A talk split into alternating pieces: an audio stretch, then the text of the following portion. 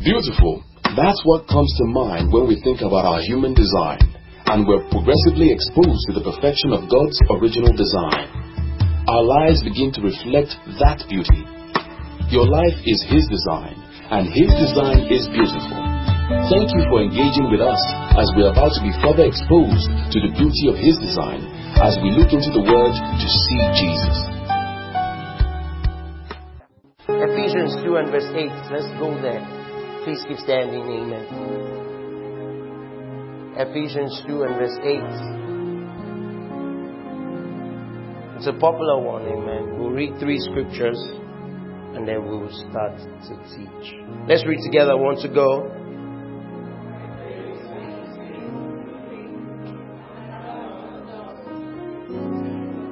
Mm-hmm. Next verse. All right, let's read verse 8 again. All right. And I want you to read it out loud, verse 8 and 9. I want you to read it with energy in your voice. Listen, let me ask you, how many of you are expectant tonight? Something is going to rest upon you. Something glorious, something powerful. I know what I'm saying. The atmosphere just shifted a notch higher. Praise the Lord. And I feel the glory of God very strong. When I tell you I know, I know what I'm saying. Something's going to happen to you tonight. Some of you will leave this place bolder. You know, there's, there are things you've been saying that people will say, ah, but where is it? Where is? But now your confessions will be bolder. The spirit of boldness is resting upon you. You look in the face of terror and you will defy the odds and you will get results. Are you hearing what I'm saying? So there is no fear here. There's no fear here. Glory to God forevermore. All right. Ah, woo. How many of you are? How many of you? Ah.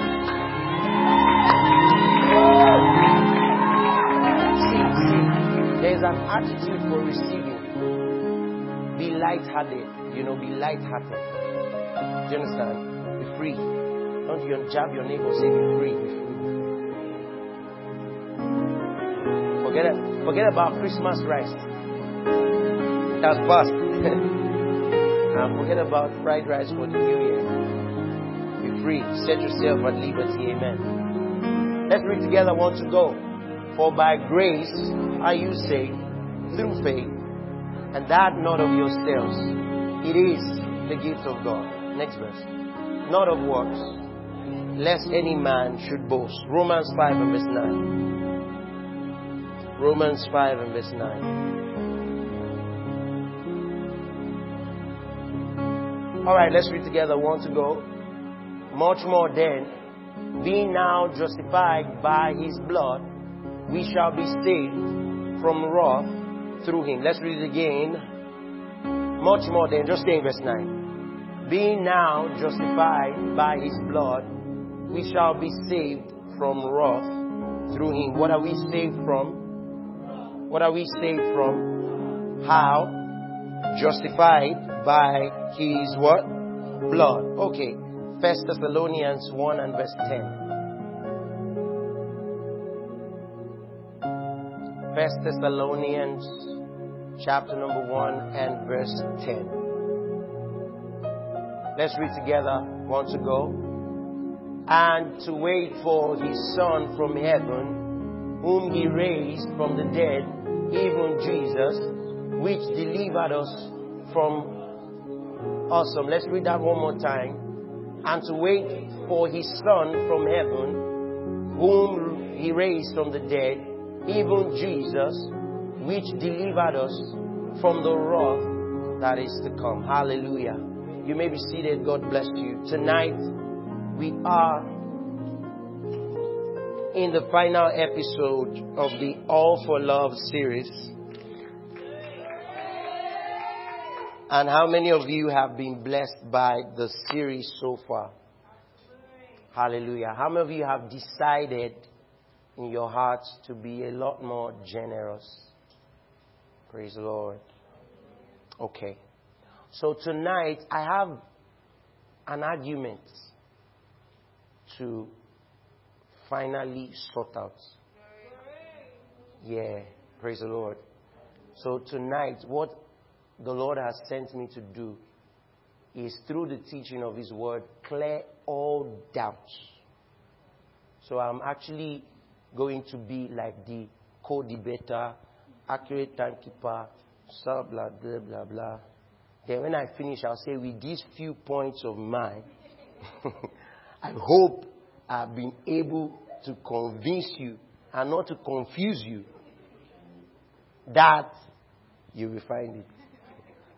Hallelujah. Praise the Lord. So me, I'm, in the, I'm the debater today.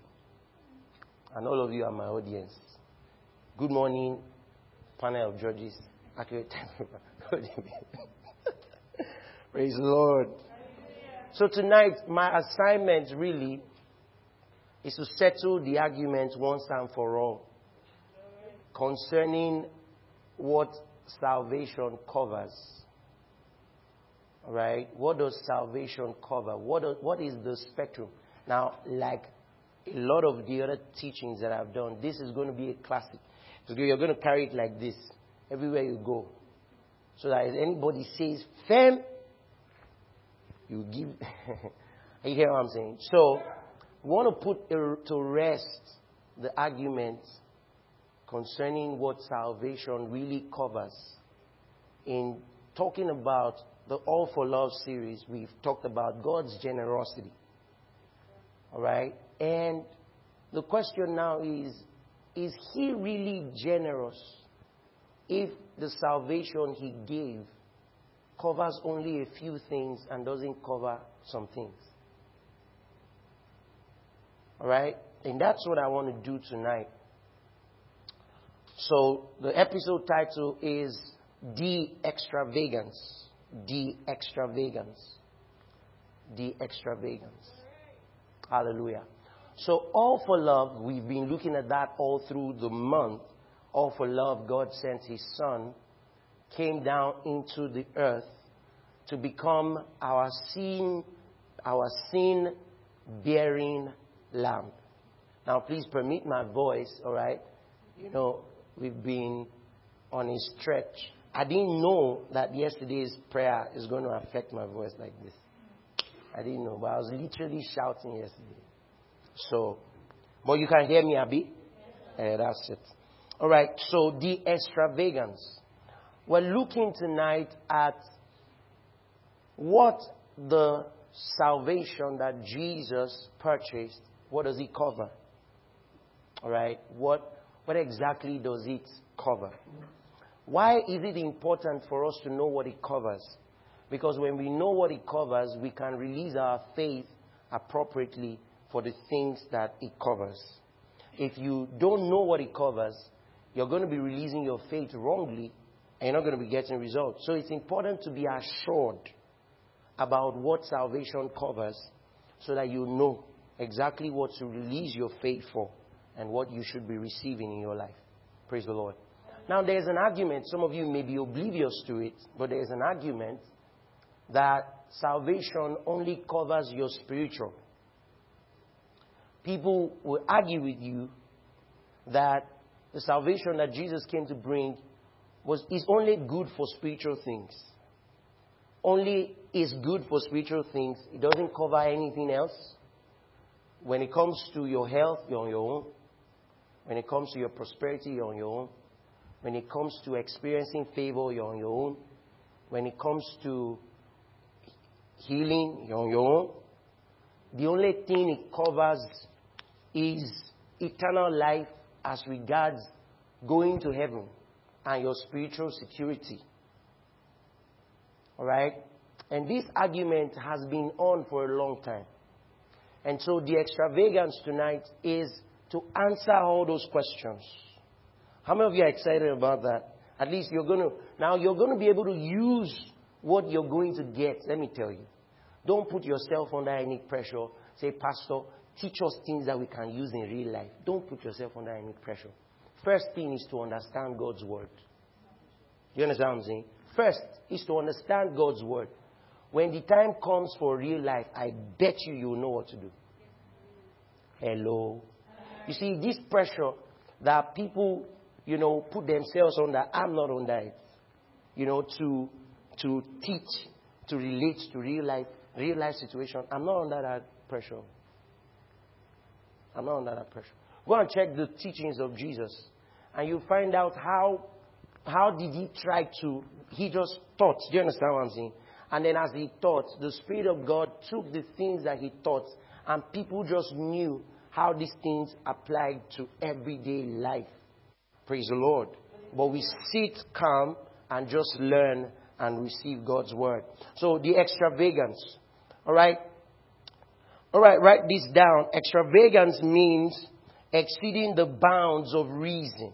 Extravagance means exceeding the bounds of reason. Something that exceeds the bounds of reason. So there is reason and this thing exceeds it. That's what extravagance is. Now, what is reason in this case? Reason would be that you and I were meant to be the ones paying for our sins, but then a man came and then took our place and then paid the price, all right? That's not reasonable. That's not logical. This kind of sacrifice exceeds the bounds of reason. All right? Extravagance means wandering beyond limits. It means wandering beyond limits. What does this mean? It means this is where it should stop. But it goes beyond the limits to influence things that, you know, you would naturally not imagine that it's going to influence. Can we say amen? All right. The third one, extravagance, means wild and unrestrained. Wild and unrestrained. So that the love or the mercy or the grace that Jesus brought to us is wild. Is it can't be tamed. You understand? You can't put you can't you can't put a, a choke on it and tame it. It's wild. Hallelujah. How many of you would try to tame a wild dog? You know, it's wild. You, you can't, it, it's unstoppable. That's, thank God for that song. It's unstoppable. You can't, you can't really put a leash on it. So that is what extravagance means. Now, all for love Jesus generously gave us this conversation called salvation. All for love, Jesus gave us salvation. Now, one of the things that you must recognize is that salvation is complete. That's number one. So write that down. Salvation is complete. Number two, salvation touches everything.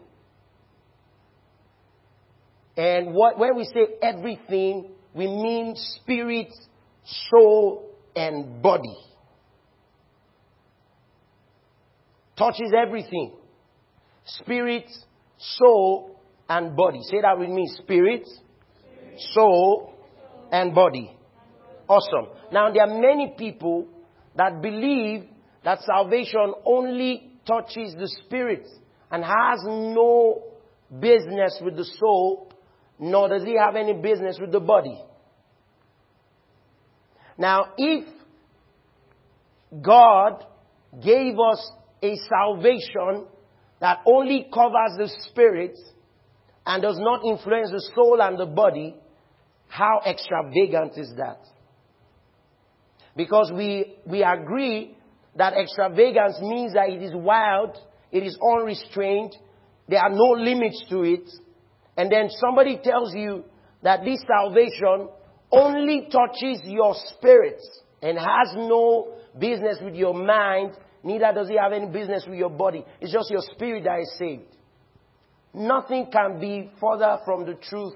Nothing can be more of a lie than that.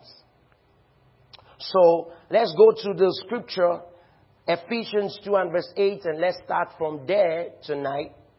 And then we would go further in this matter. For by grace are you saved through faith. And this not of yourselves. It is the gift of God. Whenever you see the word saved, okay, it always means deliverance. Somebody say deliverance. Okay, so when you see the word saved, it means deliverance. It means to be delivered from something. So we can say very quickly, put verse 8 please. For by grace are you delivered. Or we can say, for by grace are you brought out. And I've taught us that you're not only brought out from something, you're brought into something. Praise the Lord. So you are brought out of darkness and you're brought into his marvelous light. So it is by grace that we are saved. Now, I will show you as we go ahead, you know, what this salvation means. So please, put beside your salvation, put there equals deliverance. Salvation equals deliverance.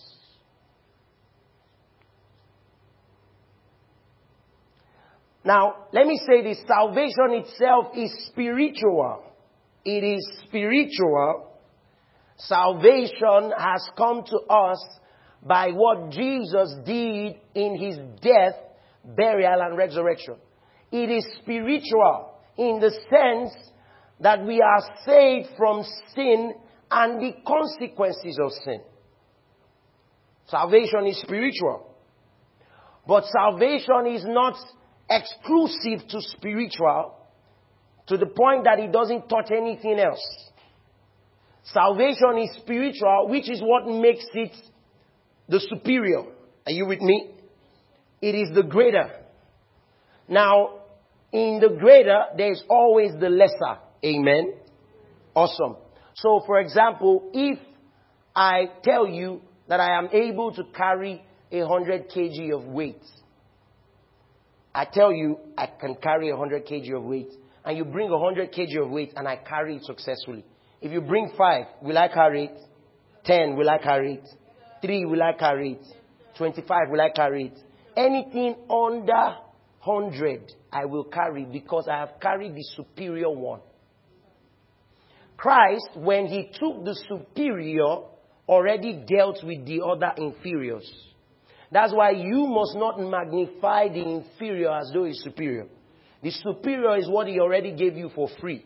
The inferior came to you alongside. Say alongside. It's just like I give you a ticket. I say, um, um, I'm paying for a spa treatment in Dubai. With this spa treatment, you have free breakfast. You have free, do you understand? And you have a shopping voucher. The real thing I paid for is for you to go and get a spa treatment. All the other things are added to you based off of the ticket that I gave to you to go and get a spa treatment. Do you understand what I'm saying? Now you can't go to Dubai and begin to chase, you know, um, chase food or start chasing breakfast in bed. No, no, no, no, no. Those things will naturally come to you because the ticket gives you access to spa. You hear what I'm saying? So, in this case now, when Jesus came and paid the price for our sins, he did that paying the price for the bigger stuff. So the bigger stuff has been paid for. Now, all the lesser things like healing, like provision, like resources, like all of that, were all included in the greater. Can we say amen? amen? So I'm going ahead of myself. All right. I'll show you a couple more scriptures. Now, what is the spectrum of this salvation? When we say what is the spectrum of salvation, we mean what does it cover? What does it cover?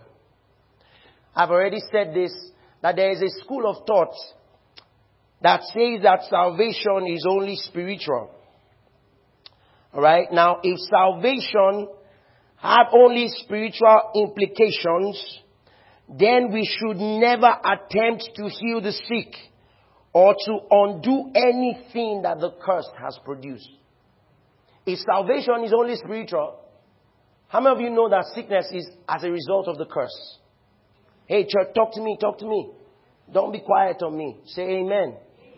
Good. So, if salvation is only spiritual, or had only spiritual implications, then there will be no need to try to heal the sick. There will be no need to try to undo anything that the curse created. We'll just leave it like that because salvation doesn't cover that. you will see, I'm giving an argument, you know.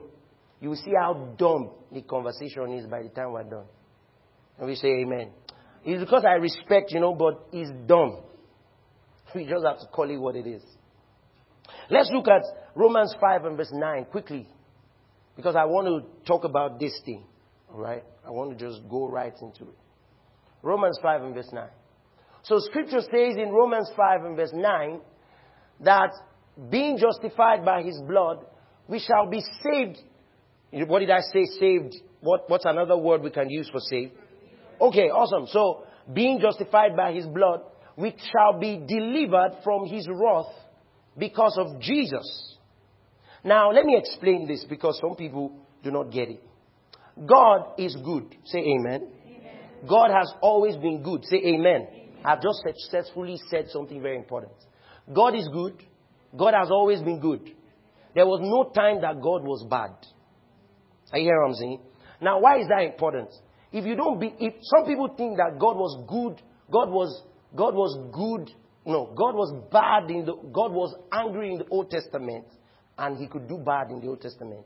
Then in the New, you know, he started changing. you know, God started changing and changing and changing. And then he now arrived at the place where he's now only good. Now, if you say that, the Bible says, you know, God, Jesus Christ, the same yesterday, today, and forever. All right? So if he was anytime evil, he's the same evil today and the same evil forever. But if he was at any time good, that means he is the same good yesterday, today, and forever.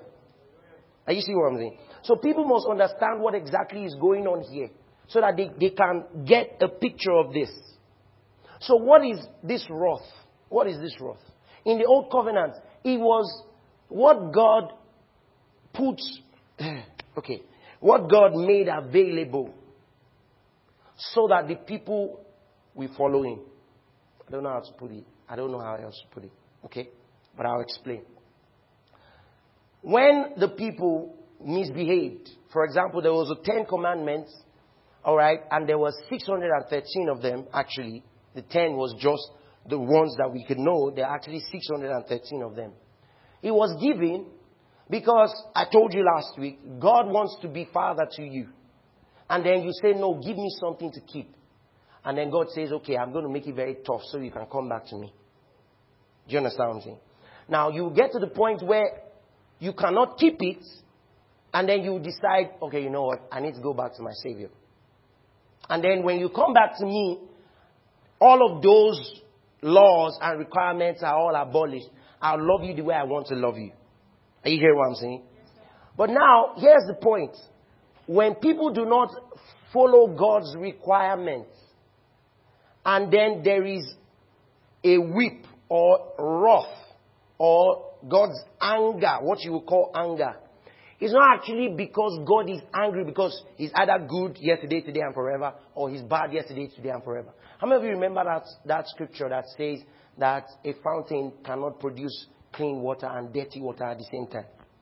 Come on, talk to me, talk to me. Do you remember that scripture that says that um, a, a fountain cannot produce clean water and dirty water at the same time? If a fountain cannot produce clean water and dirty water at the same time, how much more God? Fountain, ordinary fountain. Uh, just go and put dirty water there and it will bring it.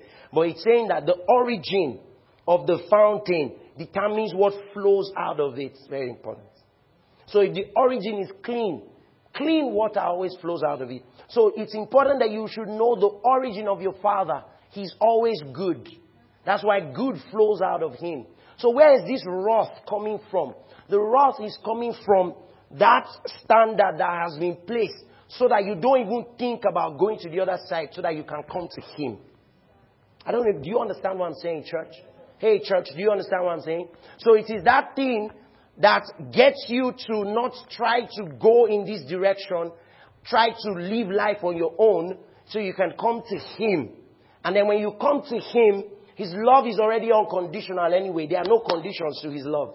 And that's what He wants for you. But people are always choosing to go the other way. They want to experience life for themselves. And saying, okay, if you do that, this is what is going to happen. At that point, it's actually not God that is punishing the person. It is the covenant. It is the contract that is punishing you. I get what I'm saying? God is not, God has not ceased to be good. It is in His goodness that He say, I want to love you myself. That's who He is. If you choose this other one, whatever you see, you get kind of thing. Hello? In the same way, um, thank you for that scripture, but I, I don't need it.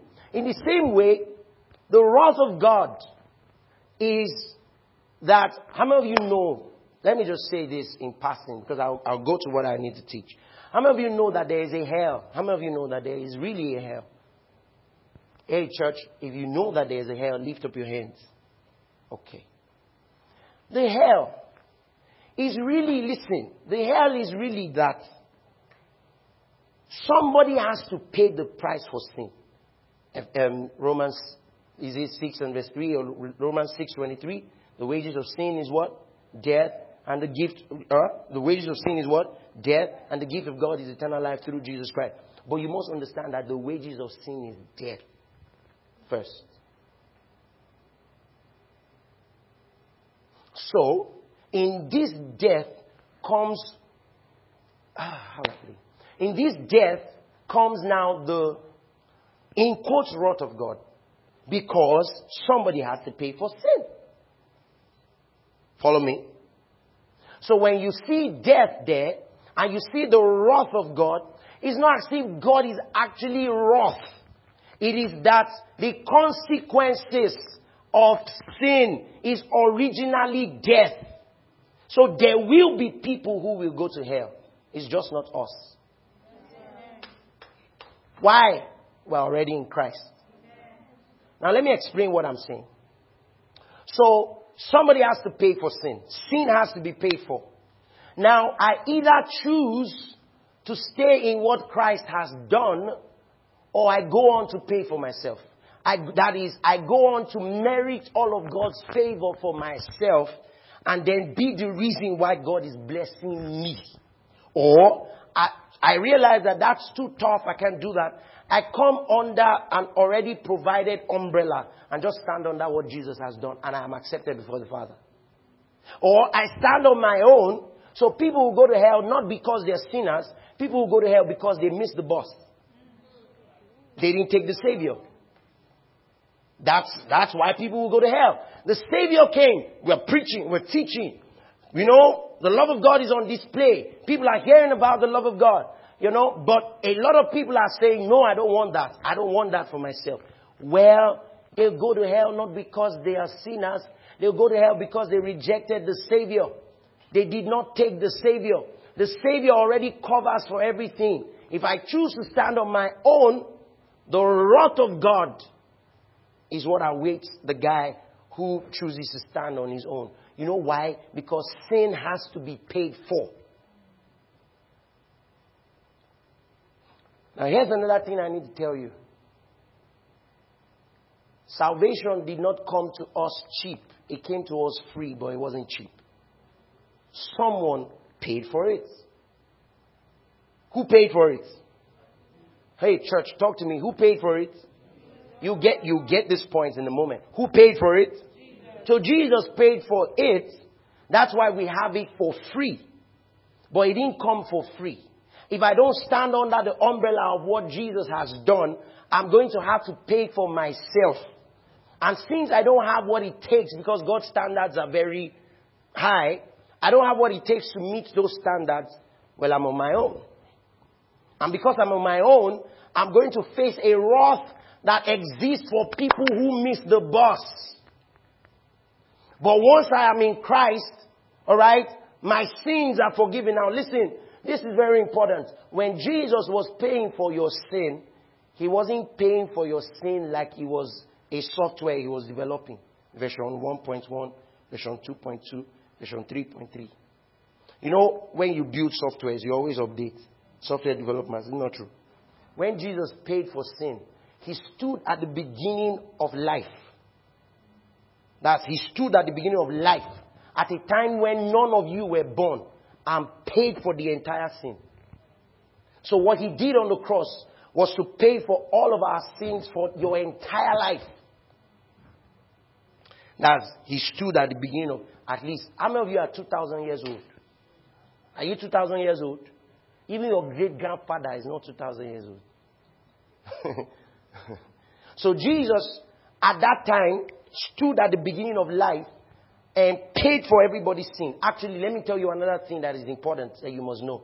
This blood eh, also went into the past for people who had lived before that time. Went to the past, paid. Went into the future, paid. That's why any true believer can actually live in the future. Let me, I was telling them in the car when we were coming this morning. You can live in the future by the Spirit and turn things the way you want it to be. You can go into the past by the Spirit and undo some mistakes you made. If you said certain things in the past, this is not my message, but somebody is pulling this out. If you said certain things in the past, you can go back. You know, rewind. You can go back.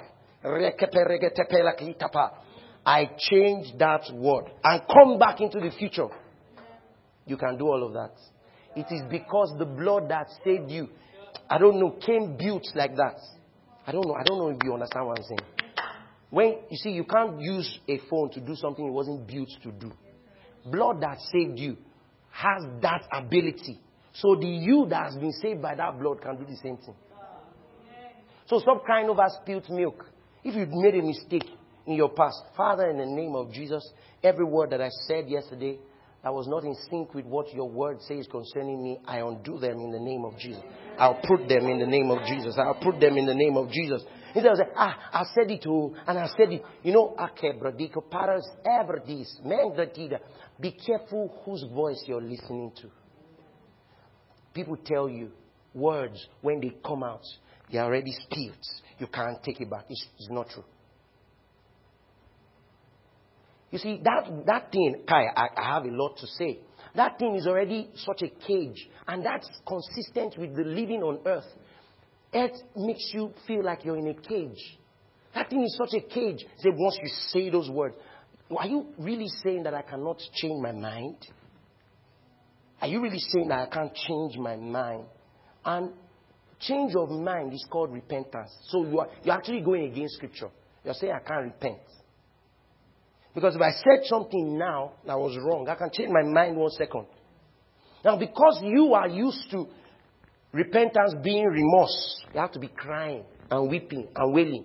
You say, "No, you are, you you are not real. You are not real. Look at your face. You are not even real." But if I said something wrong now, I can undo it now because I'm a spirit, and I don't need to shout. I don't need to cry. I can just say, "I repent."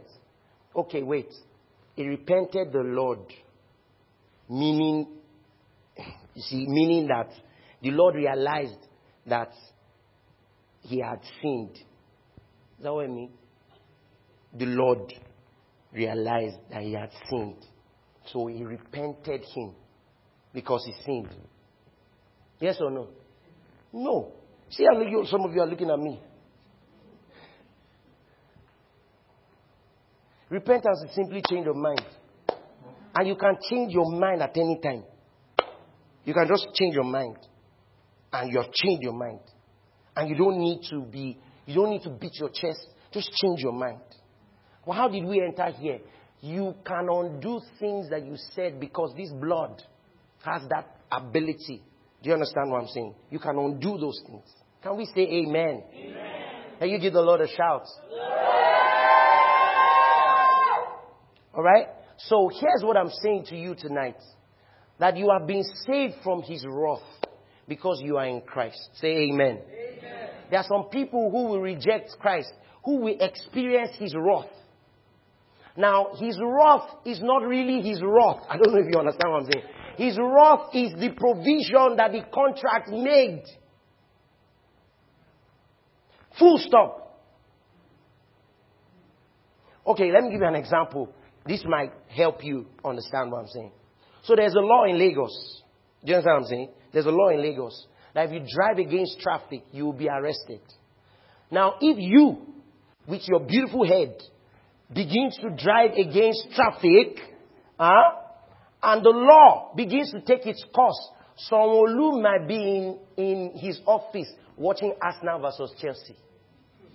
He's not angry. He is not, in fact, he doesn't even know that you have broken the law. He's just chilling. Are you, yeah, you get it. You understand? You understand? So he, he's not, he's, no, it is the law that is taking its course. The man, he has done nothing to you. He didn't even touch you. He didn't even, in fact, he may not even be aware that you are, that you are being arrested. You can stay in prison for six months and Sanwo-Olu will not know.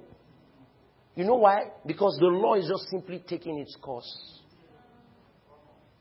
That's all. So when you hear the wrath of God, it is just the law, in quotes, taking its course. But thanks be to God.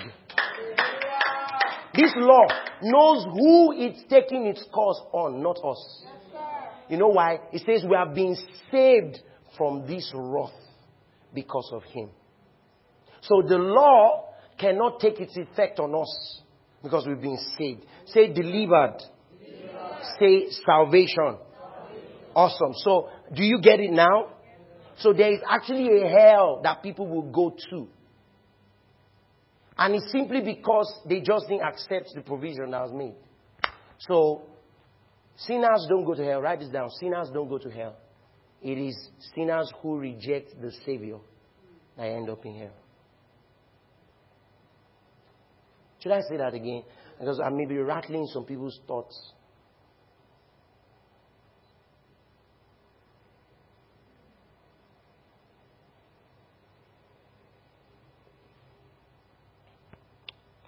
Okay. I need to move very quickly. So the big question then, the big question is this. Does God care about every aspect of our lives? Does He care about every aspect of our lives? Does God care about every aspect of our lives? The answer is yes. He does. The big answer is He does. God cares about every aspect of your life. He cares about the seemingly small stuff. He cares that you're waking up and going to the market. He cares that you are, He cares about everything. Say, God cares about everything. Oh, I want you to shout it out loud. He cares about everything. Now, when we talk to, when we talk about salvation, there are three things I want you to know. Number one, we are saved from what? That's saved from. Alright, so what are we saved from? And I just showed you, we are saved from His wrath. Alright? The second thing is, what are we saved to? And the third thing is, who are we saved by? Let's look at Acts 16 and verse 30. Acts 16 and verse 30. Let's answer the who are we saved by? Question. Acts 16 and verse 30. Who are we saved by? The book of Acts, chapter number 16 and verse 30. And brought them out and said, Sirs, what must I do to be saved? By whom are we saved? Look at the next verse. And they said, believe on the Lord. That's how we are saved. Glory to God. It says, believe on the Lord Jesus Christ and thou shalt be saved. You and your house. Now, let me tell you something that you must understand, and this is prophetic. If you're the only one saved or that has the knowledge of Jesus, I want you to know that this salvation covers your entire household. What it means is that as a believer, you can stand in faith. that not one of your family member will, will die without knowing Jesus. Did you see that? It says, and thou shalt be saved, and your what? Hey, church, talk to me, and your what? So you can decide that I'm not going with, I'm not, if you already have your whole household saved, that's fine. I'm happy for you. But there are many people who might be sitting here or listening whose household are not saved. The, the contract covers your house. Praise God forevermore. What that means is that when a saved person lives in a particular house, that person, don't you understand Goshen? Don't you understand light? That person becomes the glimmer of hope for that entire family. What that means is that because of you, light can shine in that entire place. Now, let me tell you, you can call your office a house. So that because of you, huh, not just light, but the miraculous is breaking out in your offices. And if you're the only person at the bus stop and you are born again, you are saved, healing can break out on the bus stop. Have you ever heard of Azusa, Azusa Revival? Have you ever heard? Ah, the entire city, the entire city caught fire because a few believers lived in that city. Do you understand what I'm saying? Kai, you're a catalyst for great things. Oh. Say this after me I'm not ordinary. Shout it out loud I'm not ordinary.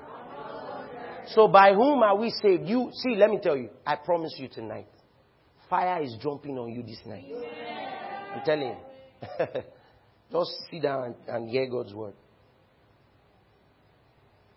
By whom are we saved? He says, and, and, and, he, and they said, Believe on the Lord Jesus Christ, and thou shalt be saved, both you and your house. So, by whom are we saved? By Jesus. We are saved by Jesus. That's by whom we are saved. Now, what are we saved from? I'll show you all of the things that we are saved from in a moment. What are we saved to? I'll show you all of the things that we are saved to. So write this down. Salvation, if you've not written it down before, salvation is deliverance from sin and the consequences of sin. Salvation is that there is a saving from and a saving to. There is a bringing out and there is a bringing into. Hallelujah. Now we have been saved and brought to God Himself. Say that with me. I have been saved and brought to God Himself. Come on, say it one more time. I have been saved and brought to God Himself. Alright, now let me begin to show you some of the things that we are saved from. Are you ready? So I said salvation is spirit, soul, and body. Spirit has to do with sin and the consequences of sin. But he also covers other things. Now let's look at 2 Kings 4, 1 to 7. 2 Kings 4, 1 to 7. I'm entering the teaching now. All those things I've been doing is introduction. 2 Kings 4, 1 to 7. Let's read together. Okay, let me read. Now, there cried a certain woman of the wives of the sons of the prophets unto Elisha, saying, Thy servant, my son, sorry, thy servant, my husband, is dead. Follow the conversation again. Now, there was a certain woman of the wives of the sons of the prophets unto Elijah. So listen, this woman was one of the wives of the sons of the prophets. And the sons of the prophet was Elisha's what? Sons of the prophet. Now, what does that mean? There was a school of ministry called Sons of the Prophet. And then, like, for example, all of these guys now are sons of the prophet. Alright? So, every person, alright, has, you know, is being, is being schooled, yeah, on the prophetic and how it works. So, this woman's husband was one of them. Now, he had died, okay? So thy servant, my husband, is dead. And thou knowest that thy servant did fear the Lord. So what it means is that in quote, quote and unquote, the servant was following the Lord. That is, the servant was saved. In quote, to understand what I'm saying. Because true salvation does not come until when Jesus died, was buried, and rose again. But we are saying that this man was following the Lord. So he already knew the Lord. Now, look at this. Your servant is dead, and you know that he, he feared the Lord.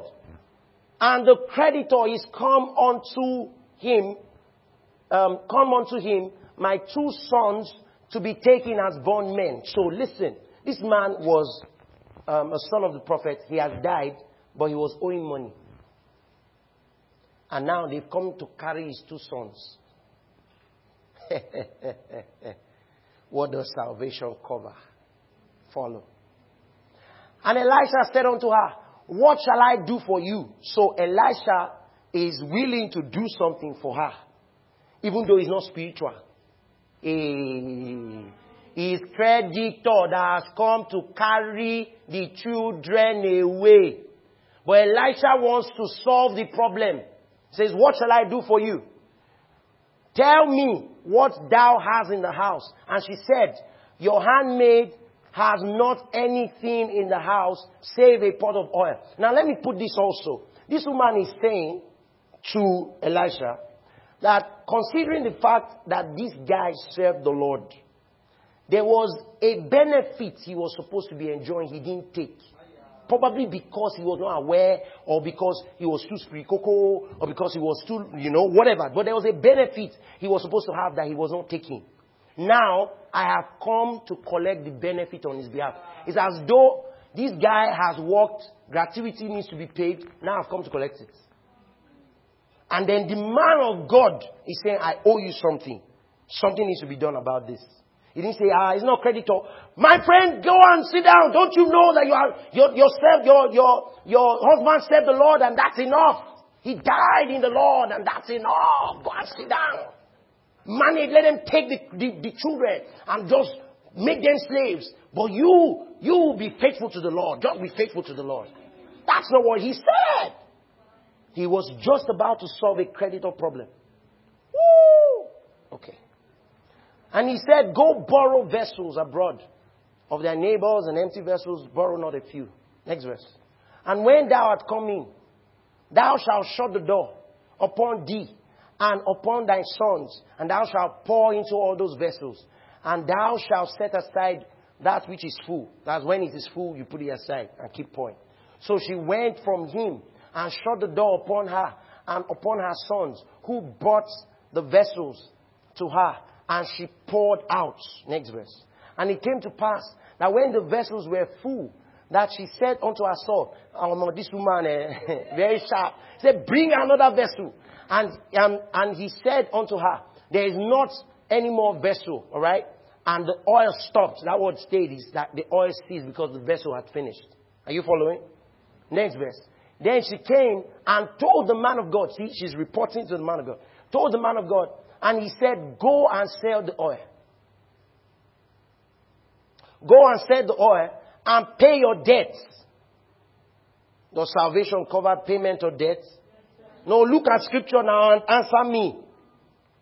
Is there something in this redemption that can act, that can act on debts and get it solved? Yes. Uh-uh. Don't you understand that the lesser is included in the great debt payment? The bigger debt of your sin against God has been paid. Then the debt you owe the bank cannot be paid. You better release your faith well. Better release your faith well. you, you, you will know.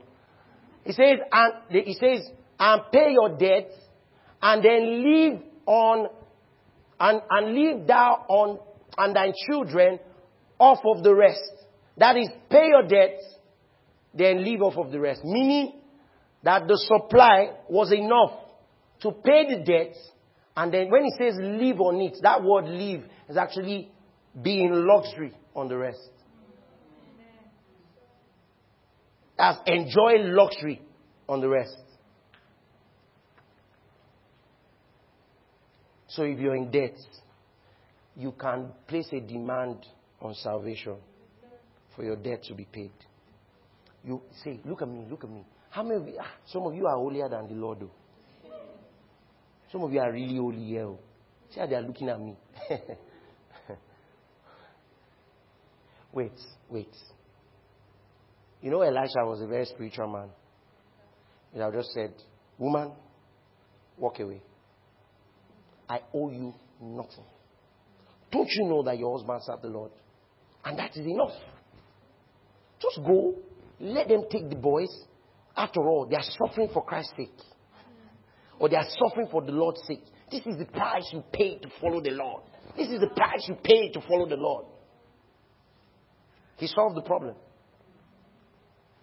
And said, Go and leave off of the rest.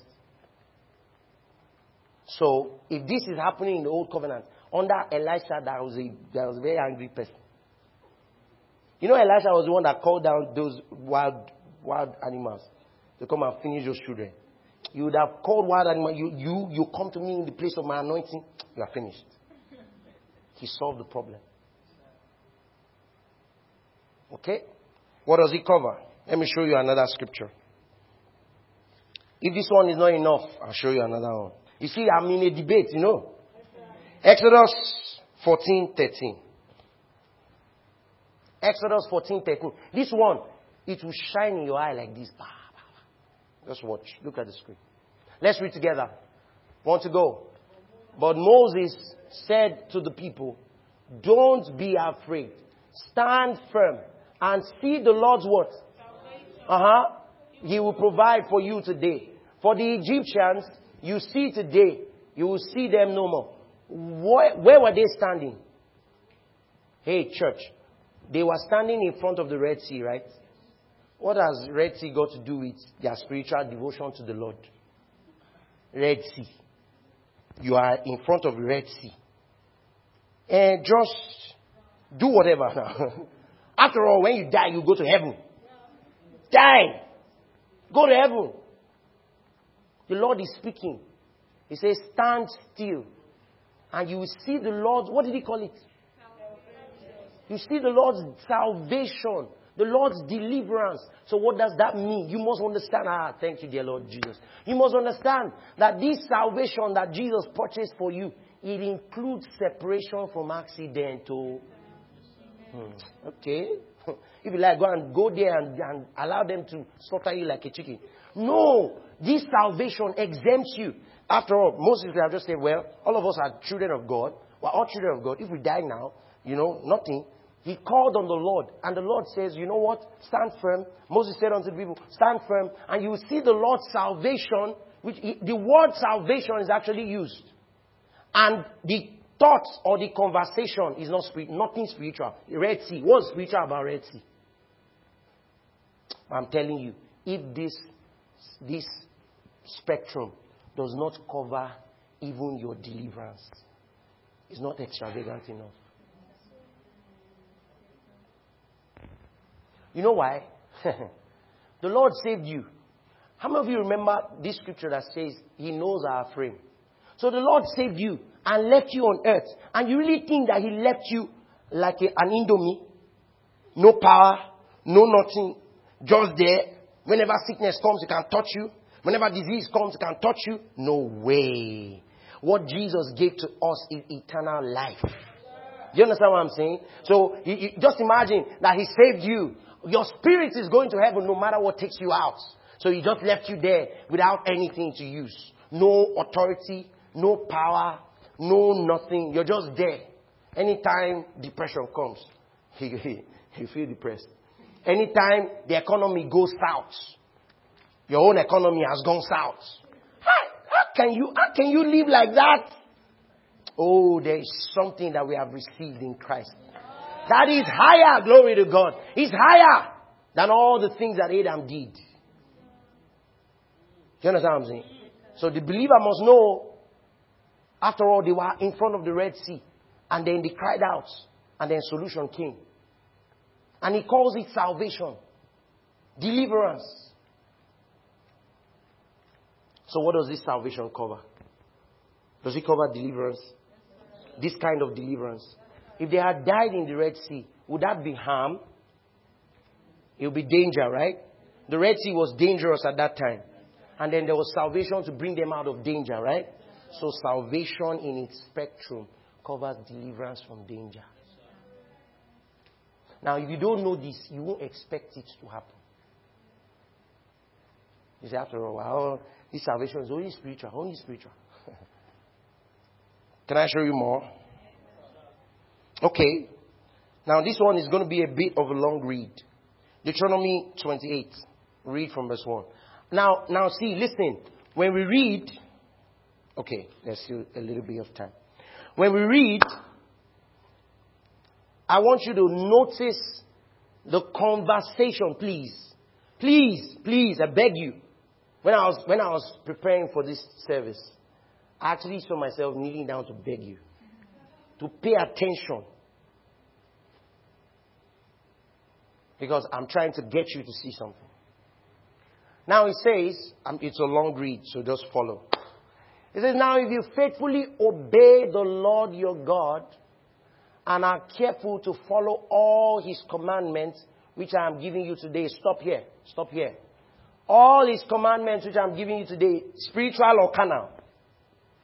Talk to me. All his commandments that I'm giving you today, are they spiritual or are they carnal? Come on, no, they can't be carnal.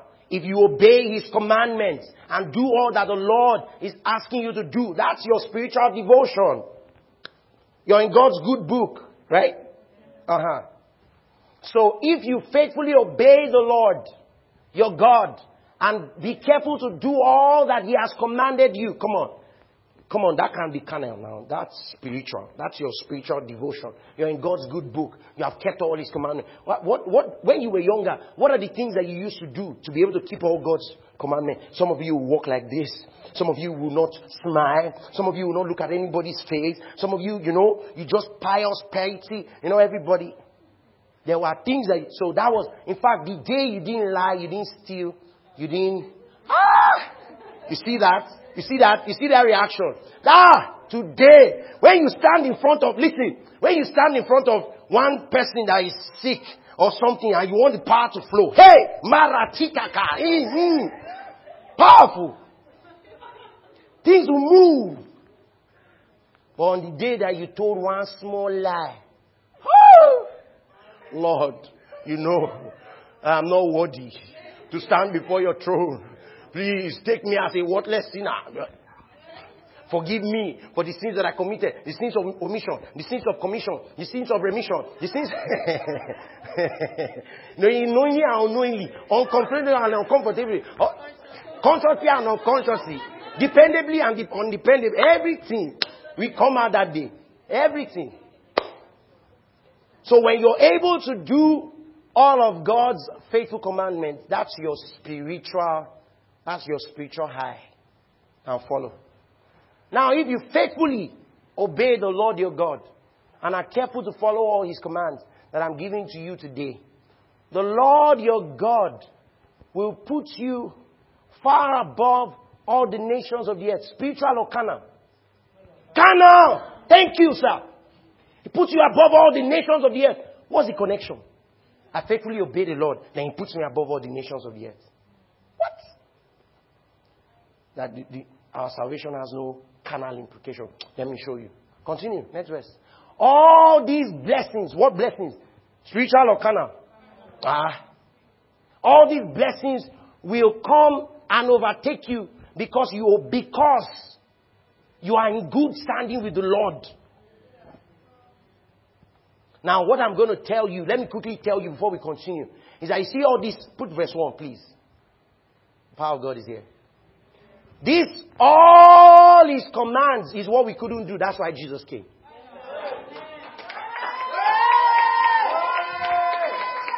So let's settle it now. That's why Jesus came because we couldn't. Alright? The Bible talks about all that we couldn't do in that the law was weak in itself. Christ taking place. You understand? You know that scripture? Hey. So Jesus came to replace the law. So as you are reading this now, if you are a grace person, you're supposed to be reading it with a new lens on. Stop seeing commandments. Start when you see commandments, see Jesus. And then see Him fulfilling all the commandments. Then jump. See, so they, I told you about selective perception before. Uh, we are selective choppers. We chop selectively. And we're not the first to start. I don't want to go into that. But now, once you see that, you see Jesus, the lamb slain. Oh, wow. That's why Jesus, the lamb slain, came for me. and you just jump straight to the blessing. Let, let look at verse 2. Let me, I want to do something. Benita, come. Come, quick, quick, quick. I just want to do something. Put that scripture on the screen. So, this is the believer. And then I am Jesus. Or I am God. So my commandments has been given. Benita is supposed to keep them. Now, based on whether she keeps them or not, like a laser beam, my blessing is trying to locate her. But the commandments that she has not, has not kept is blocking the blessing from hitting her. So now Jesus comes, takes all of those commandments out, so that as soon as there is a Jesus, there is a blessing hitting her. Now she doesn't have to move. She doesn't. So long as the commandment has been taken away, now the blessing can easily, like a laser beam, locate her and fall on her and bless her. So when you see the next verse, go back to your seat. Thank you. When you see the next verse, look at the next verse very quickly. All these blessings will come and overtake you because you obey the Lord. So because you have obeyed the Lord, these blessings, boom, they're coming on you. Continue. You will be blessed in the city and be blessed in the country. Is that spiritual or carnal? Yeah, let's be going. Your descendants will be blessed. Spiritual or carnal? Carnal. Your soil, okay, so now, your soils produce. Okay, soils produce, soils produce. Farmer, farmer, farmer. Is that still spiritual or carnal? Awesome. Let's continue. And the offspring of your livestock, livestock. spiritual or carnal? In this case, for you, your business. Look at what it covers. Including the young of your heads and the newborn of your flock. Continue. Your basket, that's your bank account. And your kneading bowl, what's that? Will what? We will be blessed. Continue. You will be blessed when you come in. Spiritual or come. everything is happening. Do you understand? You'll be blessed when you come in. And you'll be blessed when you go. Out. I need to calm down, Lord. I need to calm down. I'm getting excited. Uh, okay, let me calm down. Lord. All right. The Lord will cause the enemies who rise up against you to be defeated before you. Is, is that spiritual or natural? Are the enemies fighting you spiritually? The enemies. He was talking about the ones who would try to fight Israel and they'll come with guns, with arrows, with knives. He says when they come, they'll be defeated because of you. Why? Because you have faithfully kept the Lord's commandments. Let's go. Let's go. But now in this case, Christ has kept it for us. They will march out against you from one direction and flee from you in seven directions. Wow. Okay? That's the fleeing is confusion fleeing. This kind, yeah? Where, where? Confusion. The Lord will grant you a blessing on your storehouses and everything you do. Okay. He will bless you in the land. In the, he will bless you in the land the Lord your God is giving to you. So land is included. You must understand. Let me tell you something. When, when you hear these things, you have to res- recognize that land is landed property. It's not, it's not spiritual land though. God promised them land. So those of you who are very spiritual, you can denounce your Christianity now. yeah, I just came to I just came for you for today. The Lord will grant okay, ahead, continue, continue. The Lord will establish you as his holy people, as he swore to you, if you obey the commandments of the Lord your God and walk in his ways. Next verse. Then all the peoples of the earth will see that you are called by the Lord's name, and they will stand in awe of you. The Lord will make you prosper abundantly with children, the offspring of your livestock, and your soil's produce in the land the Lord swore to your fathers to give you. Next verse. Just be going as we are finishing. Just be going. All right? Is, is this where we are? The Lord will open for you his abundant storehouse. All right? The sky to give your land rain in its season, and to bless all the works of your hands. You will lend to many nations, but will not borrow. Why is all of this happening? Because the commandments have been kept, isn't it? Okay, let's continue. The Lord will make you head and not the tail. You will, you will only move upward and never downward if you listen to the Lord your God's commandments. And the Lord your God's commandments I am giving you today and are careful to follow them. So, wait, if you're able to listen and follow them, you will go upward in life. Is that physical or spiritual? Hey, church, talk to me. I want you to shout at me. Is that, is that physical or spiritual? No, no, if it's spiritual, it means you go upward, you go to heaven. You go into the sky. He's talking about you making progress in life.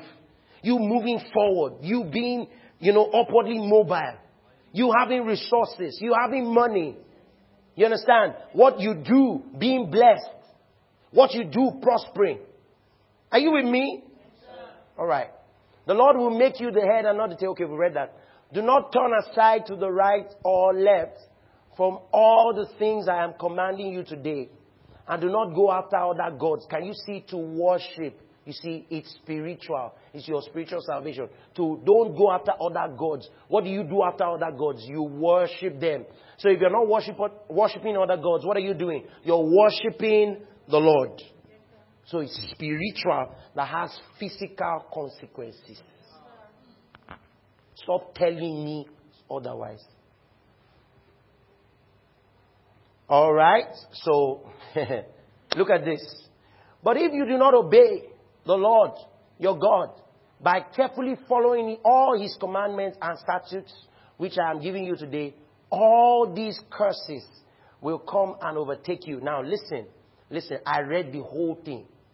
As you read it, hmm, with the eyes of grace on, you see what you've been saved from. Just watch. It's good to read it. Watch. You will be cursed in the city and cursed in the, you know, I was sharing with Oyin yesterday. And she said, but why is it that the curses are more than the blessing? I said, no, the curses are not more than the blessing. Didn't you see you will be blessed in the city and you'll be blessed in the field? You saw it in the blessing, right? These curses is actually the expanded version. That's the blessing opposite of the blessing expanded. Actually, when you read it, you will actually be seeing the blessing inside. If you read it, he says you'll be cursed in the city. Me, I'll be blessed in the city. You'll be cursed in the country. I'll be blessed in the country. Okay, because this is for all those who do not keep the commandments. Your basket and kneading bowl will be cursed. Didn't you see basket and kneading bowl will be blessed? Uh-huh. So it's just expanded. But watch. Watch. Your descendants will be cursed. Wow. Your soil's produce, we saw all of that. The young of your herds and the newborn of your flock. You will be cursed when you come in and cursed when you go out. We saw the opposite of that. The Lord will send against you curses, confusion, and rebuke in everything you do. When we look at it with the eyes of the blessing, is that we are accepted in everything we do. When we look at it with the eyes of the blessing, is that we are never confused. You see? Okay. And rebuke in everything you do until you are destroyed and quickly perish. So if there's such a thing as quickly perish, there's also such a thing as quickly rise. Don't let anybody fool you. I'm telling you, there's such a thing as suddenly we arrive. Suddenly. If, if quickly perish exists, just flip it now. People get it. If the cause can produce this, do you know what the blessing has produced? Sometimes read this thing so that you will see. Your eyes will be open. You'll say, ah, there's no such thing, no. As somebody rising quickly, oh, there's such a thing, no.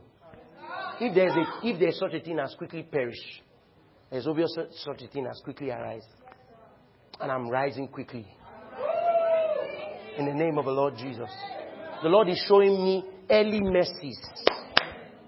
I will not be 50 before I'm able to do great things. I'm doing them now. Say amen. amen. Give the Lord a shout. He says, You quickly perish because of the wickedness of your actions in abandoning me. You see, hey, hey, hey, go back. Go back. What did they do? The wickedness of your actions in abandoning me. Is that spiritual or carnal? Spiritual. That has what? Carnal, natural. When I say carnal, I don't mean a bad thing. Natural consequences. So let, let me put it, this to you. There are physical consequences of our salvation. Say amen. amen. Physical consequences of the salvation we have received in Christ. I need to rush. 21. Quick. Let's go. The Lord will make pestilence cling to you until you are exterminated from the land and you are entering to possess it. Child, pestilence. The Lord will afflict you with wasting disease, fever, inflammation, burning heat, droughts. This drought is for plants. Drought, blight. Blight is something that affects plants. Mildew, something that affects plants. These will pursue you until you perish. Natural consequences. I wish I could show you the picture of that mildew or blight so that you see it. You can Google when you get home. Don't do it now. When you get home, just Google Google blight. You see, you see, it's there. Now, let, look at this. The sky above you will be bronze and the earth beneath you iron. So what it means that there's some, when I say that the heavens above us are open, you know when we're taking communion, and you say the heavens are open above us, and the favor of God, blah, blah, blah, how do I put it? I'm standing on the open heavens, where God is favorably disposed to. Uh, it, go back, go back, please, please, please. It is that there is such a thing as the sky above you being bronze.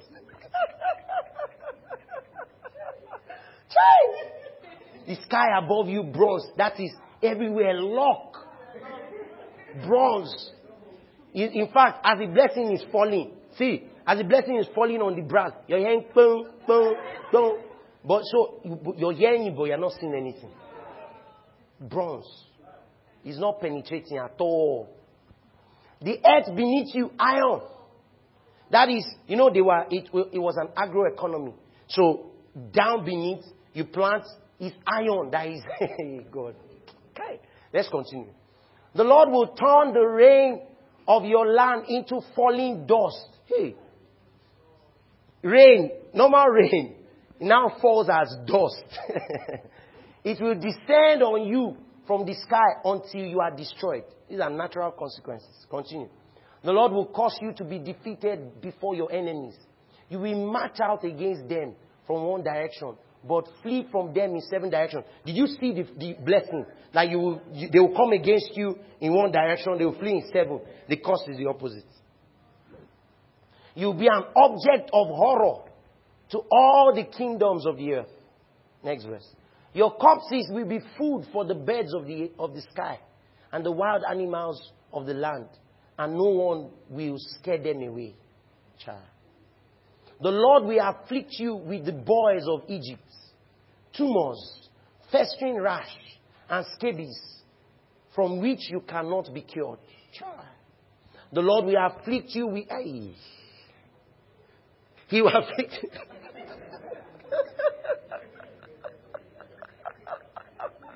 the Lord will afflict you with madness, blindness, and mental confusion.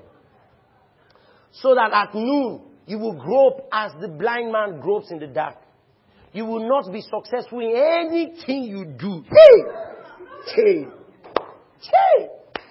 You will only be oppressed and robbed continually, and no one will help you.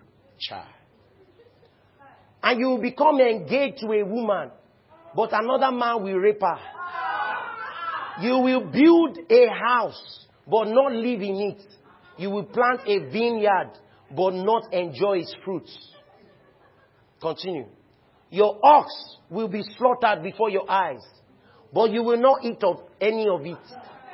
Your donkey will be taken from you and not returned to you. Your flock will be given to your enemies, and no one will help you. Next verse. Your sons and daughters will be given to another people, while your eyes grow weary looking for them every day. But you will be powerless to do anything. A people you don't know will eat your soil's produce. And everything you have labored for, you will only be oppressed and crushed continually. You will be driven mad by what you see. the Lord will afflict you on your knees and thighs with painful and incurable boils from the sole of your foot to the top of your head. The Lord will bring you and your king. Are these natural things or not? Hmm. I fear you.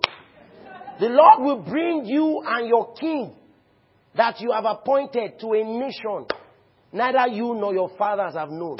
And there you will worship other gods of wood and stone. You will become an object of horror, scorn and ridicule among all your, among all the peoples where the Lord will drive you. Alright? You will sow much seed in the field, but the harvest will be little because locusts will devour it. You will plant and cultivate vineyards, but not drink of the wine or gather the grapes because worms will eat them. You will have olive trees throughout your territory, but not anoint yourself with oil because your olives will drop off. These are natural consequences. Continue.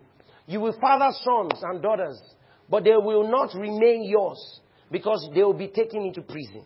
Wow wherein insects will take possession of your trees and your land's produce. I'm reading everything. The foreign resident among you will rise higher and higher above you, while you sink lower and lower. You will, he will lend to you, but you won't lend to him. He will be the head, and you will be the tail. All these causes will come, pursue, and overtake you until you are destroyed.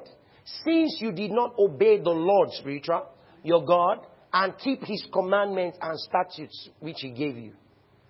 The causes will be a sign and a wonder against you and all your descendants forever. Because you didn't serve the Lord your God with joy and cheerful hearts. Serve the Lord your God with joy and cheerful hearts. Spiritual or carnal. Okay? Even though you had the abundance of everything. See that. Now see that. Now can you see that? Service, alright, in sync with you having the abundance of everything. So God is saying, I bless you with the abundance of everything. You're supposed to serve me with the abundance of everything. Is the extravagance.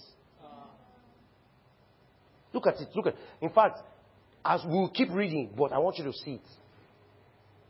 You had the abundance of everything, yet you did not serve me in everything. Continue. You will serve your enemies. The Lord will send against you the famine, test, nakedness, and a lack of everything. He will place an iron yoke on your neck until he has destroyed you. Next verse. The Lord will bring a nation from far away, from the ends of the earth, to swoop down on you like an eagle. A nation whose language you do not understand. A ruthless nation showing no respect for the old and not sparing the young. They will eat the offspring of your livestock and your soil's produce until you are destroyed. They will leave no grain, no new wine, or young of your herds, or newborn of your flocks, until they cause you to perish. They will besiege you within all your gates until your high and fortified walls that you trust in come down throughout the land. They will besiege you within all your gates throughout the land the Lord your God has given to you. Next verse. You will eat your children, the flesh of your sons and your daughters the Lord your God has given you through the siege and hardship your enemy imposes on you.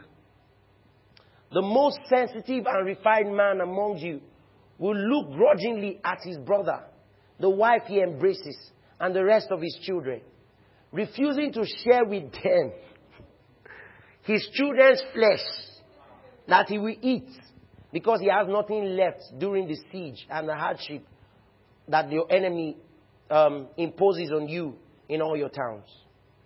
The most sensitive and refined woman amongst you, who would not venture set the sole of her foot on the ground because of her refinement and sensitivity, will begrudge the husband she embraces and her son and her daughter. After the afterbirth that comes out from between her legs and the children she bears, because she will secretly eat them for, for lack of anything to eat during the siege and the hardship your enemy imposes on you within your gates. If you are not careful to obey all the words of this law, which are written in the scroll, by fearing this glorious and awesome name Yahweh, your God, He will bring extraordinary plagues on you. It has not finished. And your descendants, severe and lasting plagues, and terrible and chronic sicknesses.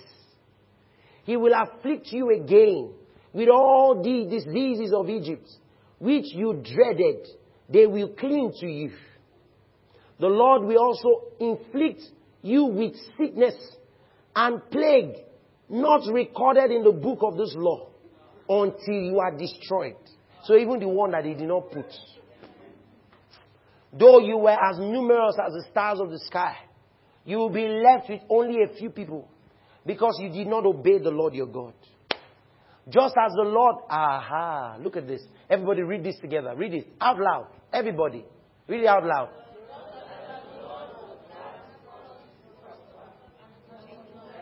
Stop. The Lord was glad to cause you to prosper and to multiply you. Physical or spiritual? Hey, church, talk to me. Talk to me. Have I lost you? Have I lost you? Are you still with me? Is this multiplying spiritual?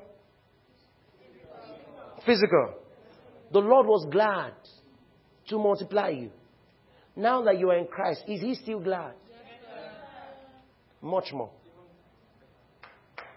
Much more. So, because you see, see, my darling, we act as though God is not interested. Ah, your money care. That's, that's canal, canal, canal. Hey, worldly things. The Lord is only interested in your spirit development. In fact, I wish above all things that, that you prosper and be in health, even as your soul prospers. So as your soul is prospering, you're supposed to prosper in every other thing. Let me tell you why people will want you to believe that God is not interested in your other areas of your life. There are two reasons. Number one is because everybody around you is probably suffering. That's number one. Number two, nobody wants to take the responsibility to say, I'm the one that told them that God can bless them that way so that they don't hold me. And they'll come back and say, Pastor, you know what we're doing now is a risk. Pastor, but you told us that the Lord said, Look, you know what I'm showing you? I'm showing you God's word. Even me, as I saw this, it made me glad. When I saw this, you know, when I saw this text, I started dancing around my room for a few minutes. Because everything I'm teaching you, I'm also using it. Say amen. amen. The Lord is delighted to prosper me and to make me glad.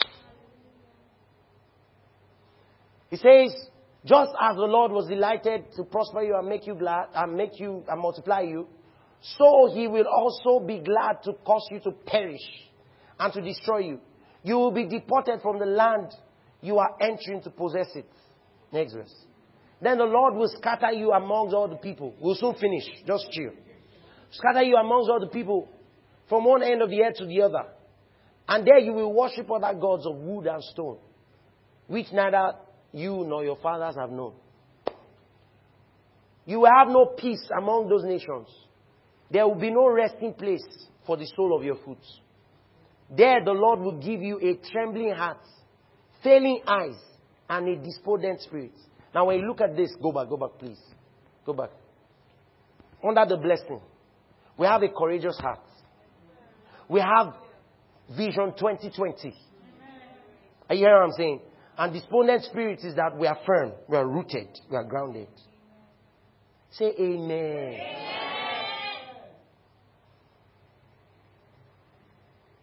So what it means is that courage, courage is something you receive as a byproduct of salvation. You can be strong and courageous. Say amen. amen.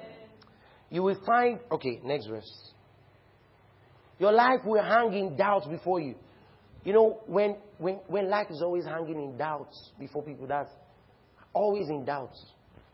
Always in doubts. That's not a good thing.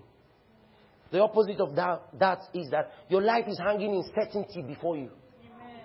Oh, you're not hearing what I'm saying. You're always certain. He says you will be in dread night and day, never certain of survival.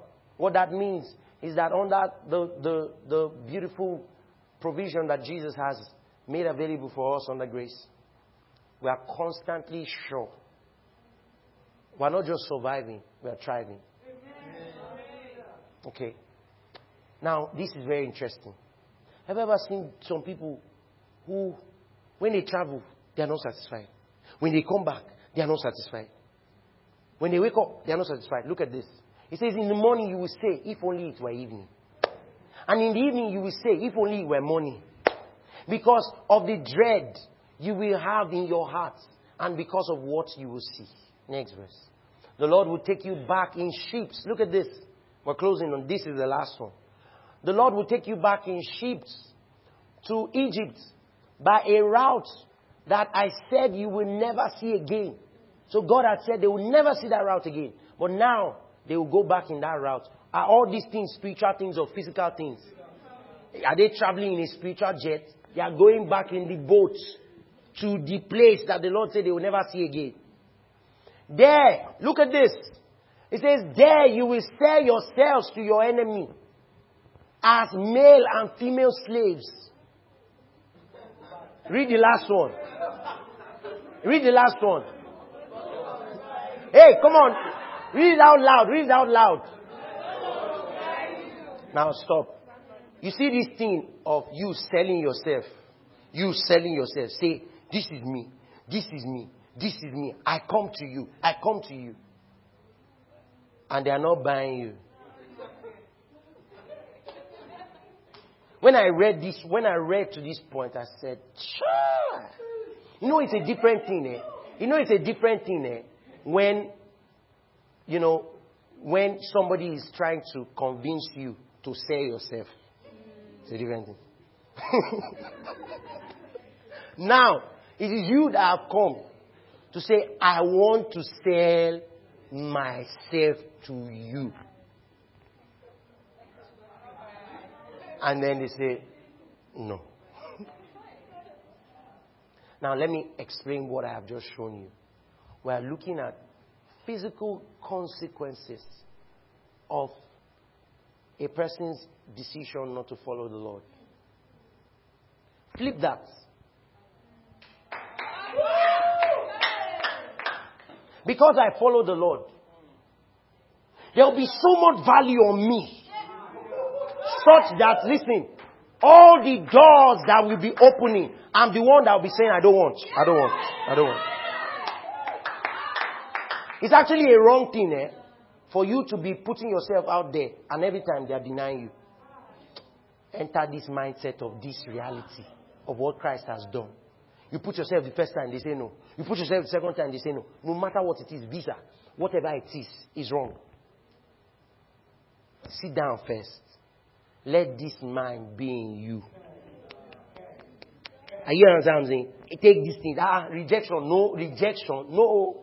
This thing is that because of this salvation, see, spiritual salvation, spiritual, but spiritual. But it now has such tangible value, such that my value is so increased Everywhere I go, the doors are opening to me.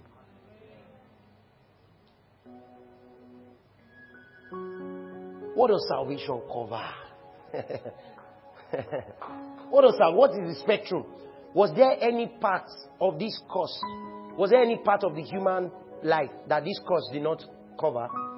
Even sickness of the body, weakness, boys, this one, that one. So under the blessing, this salvation covers our healing, covers our health, covers provision, covers everything. I don't know any part of human life or human existence that is not covered in this conversation. I don't know one.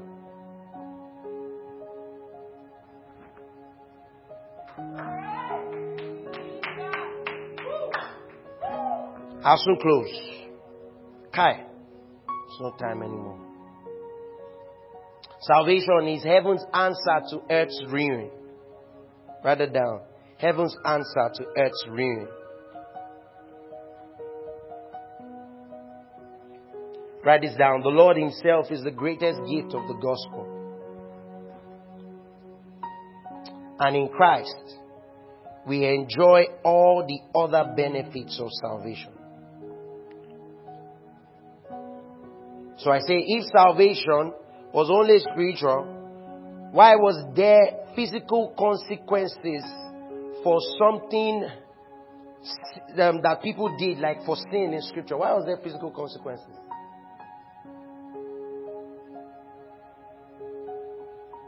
Salvation in scripture includes physical things. I've already told you salvation includes debt repayment. Salvation includes healing for the body. Let's look at Psalm 103 and verse 3. We'll soon close, okay? Psalm 103 and verse 3. Let's look at that very quickly. Can you give the Lord a shout? So you know what I've done for you? I've just woken up your, your mind. When you get home, go and look at that thing again and then see all that Christ has exempted you from. If, see, let me tell you, let me tell you. If you can see a curse in that scripture, there is a blessing just beside it that comes because of salvation. And the blessing is yours. And you say amen. All right, let's look at this. Let's read this together. Want to go? Everybody, please read this together. Want to go? Wait, hey, stop. Spiritual or He forgives all your sin is what? Spiritual or carnal? Spiritual or carnal? Awesome. Next line. He heals spiritual or carnal. Full stop. Forgives all your sins. He heals all your diseases. How can you tell me that salvation doesn't have impact on our body? On our finances?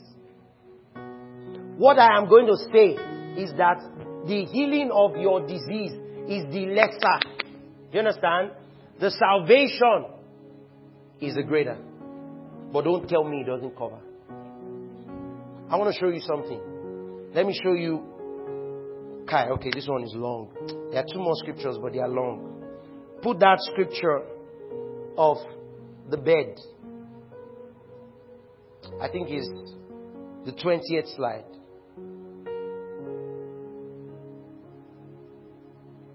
The extravagance of God covers every area of human need. Let me explain. If you have, how, how awkward is it for you to have a bedspread that doesn't fully cover the bed? is it awkward? You know, like you, you know, there are very interesting things that comes to our minds. So you have this lovely bed that you have, and then you buy a bedspread from the market, and then you come you open the thing. You say, um, Peter, Peter, hold that side. Let me, let me hold this side. And then, oh, yeah, talk it in now, talk it in. Why are you looking at me as if this is not what you do in your house? Yeah, talk it in, talk it in. And as you talk it in like that, the thing, ah, you don't realize that they duped you. The thing just covered half of the bed. Uh, is, is it complete? Is it awkward? If this salvation does not cover all of human needs. It's awkward. The extravagance of God is not complete.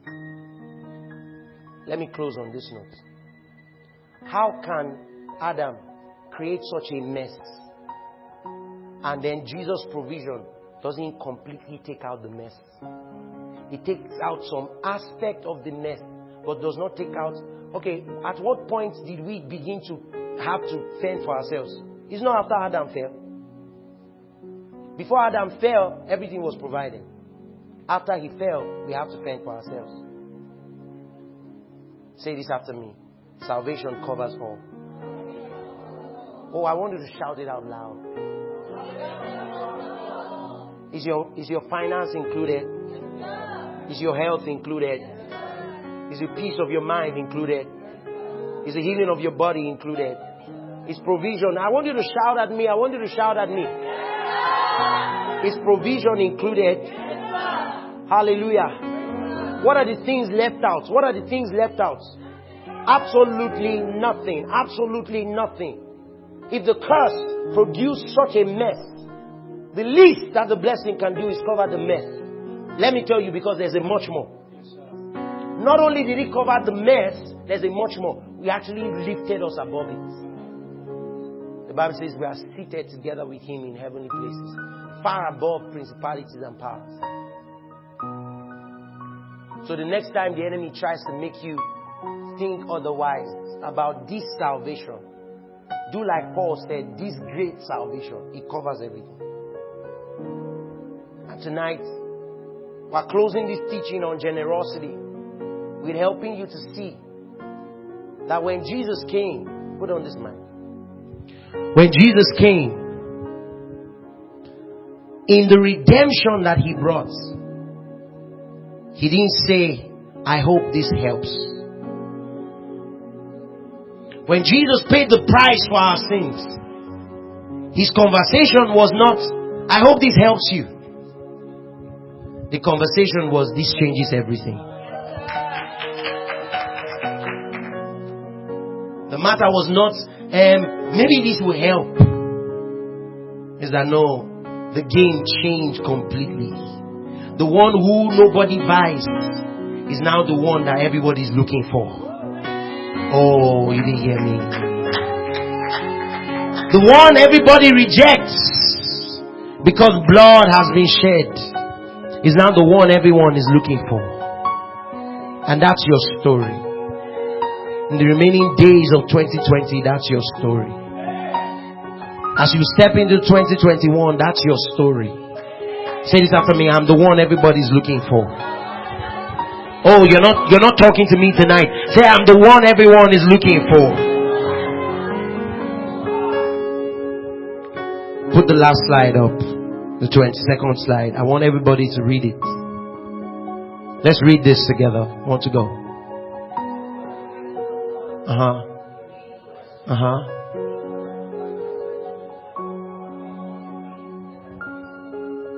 If it doesn't clean up all of the mess, and we will question it with these few points of mine. I hope I've been able to convince you and not to confuse you that this salvation, Paul said, is so great a salvation.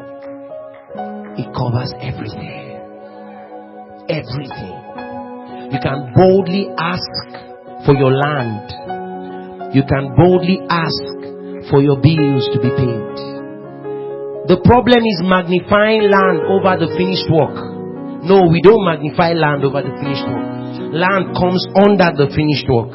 It's because I have the finished work that I have access to landed properties.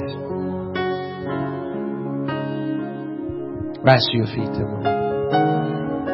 Hey, listen to me, church.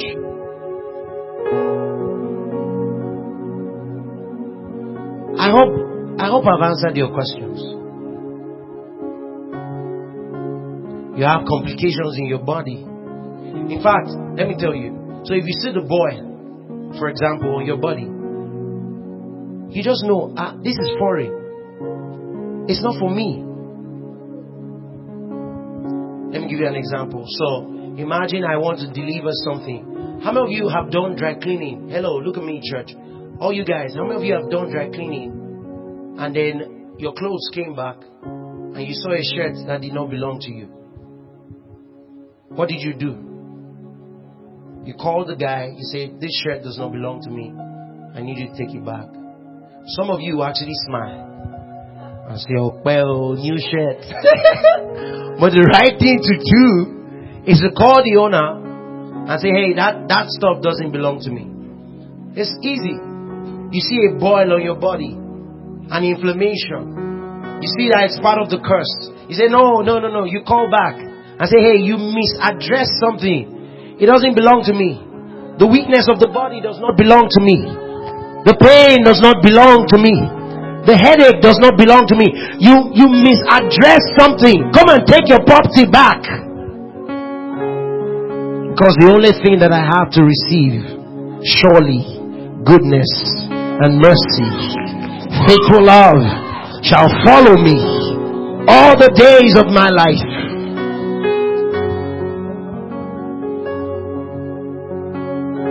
He that dwells in the secret place of the Most High shall abide under the shadow of the Almighty. I will say of the Lord, He is my refuge and my fortress. My God, in Him will I trust.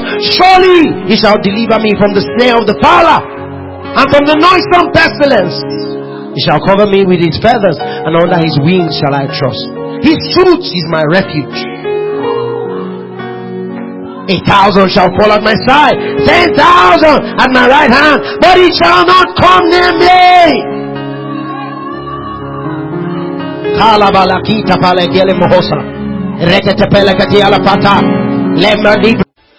Thank you for engaging with us in this episode. We trust that your life has been beautified.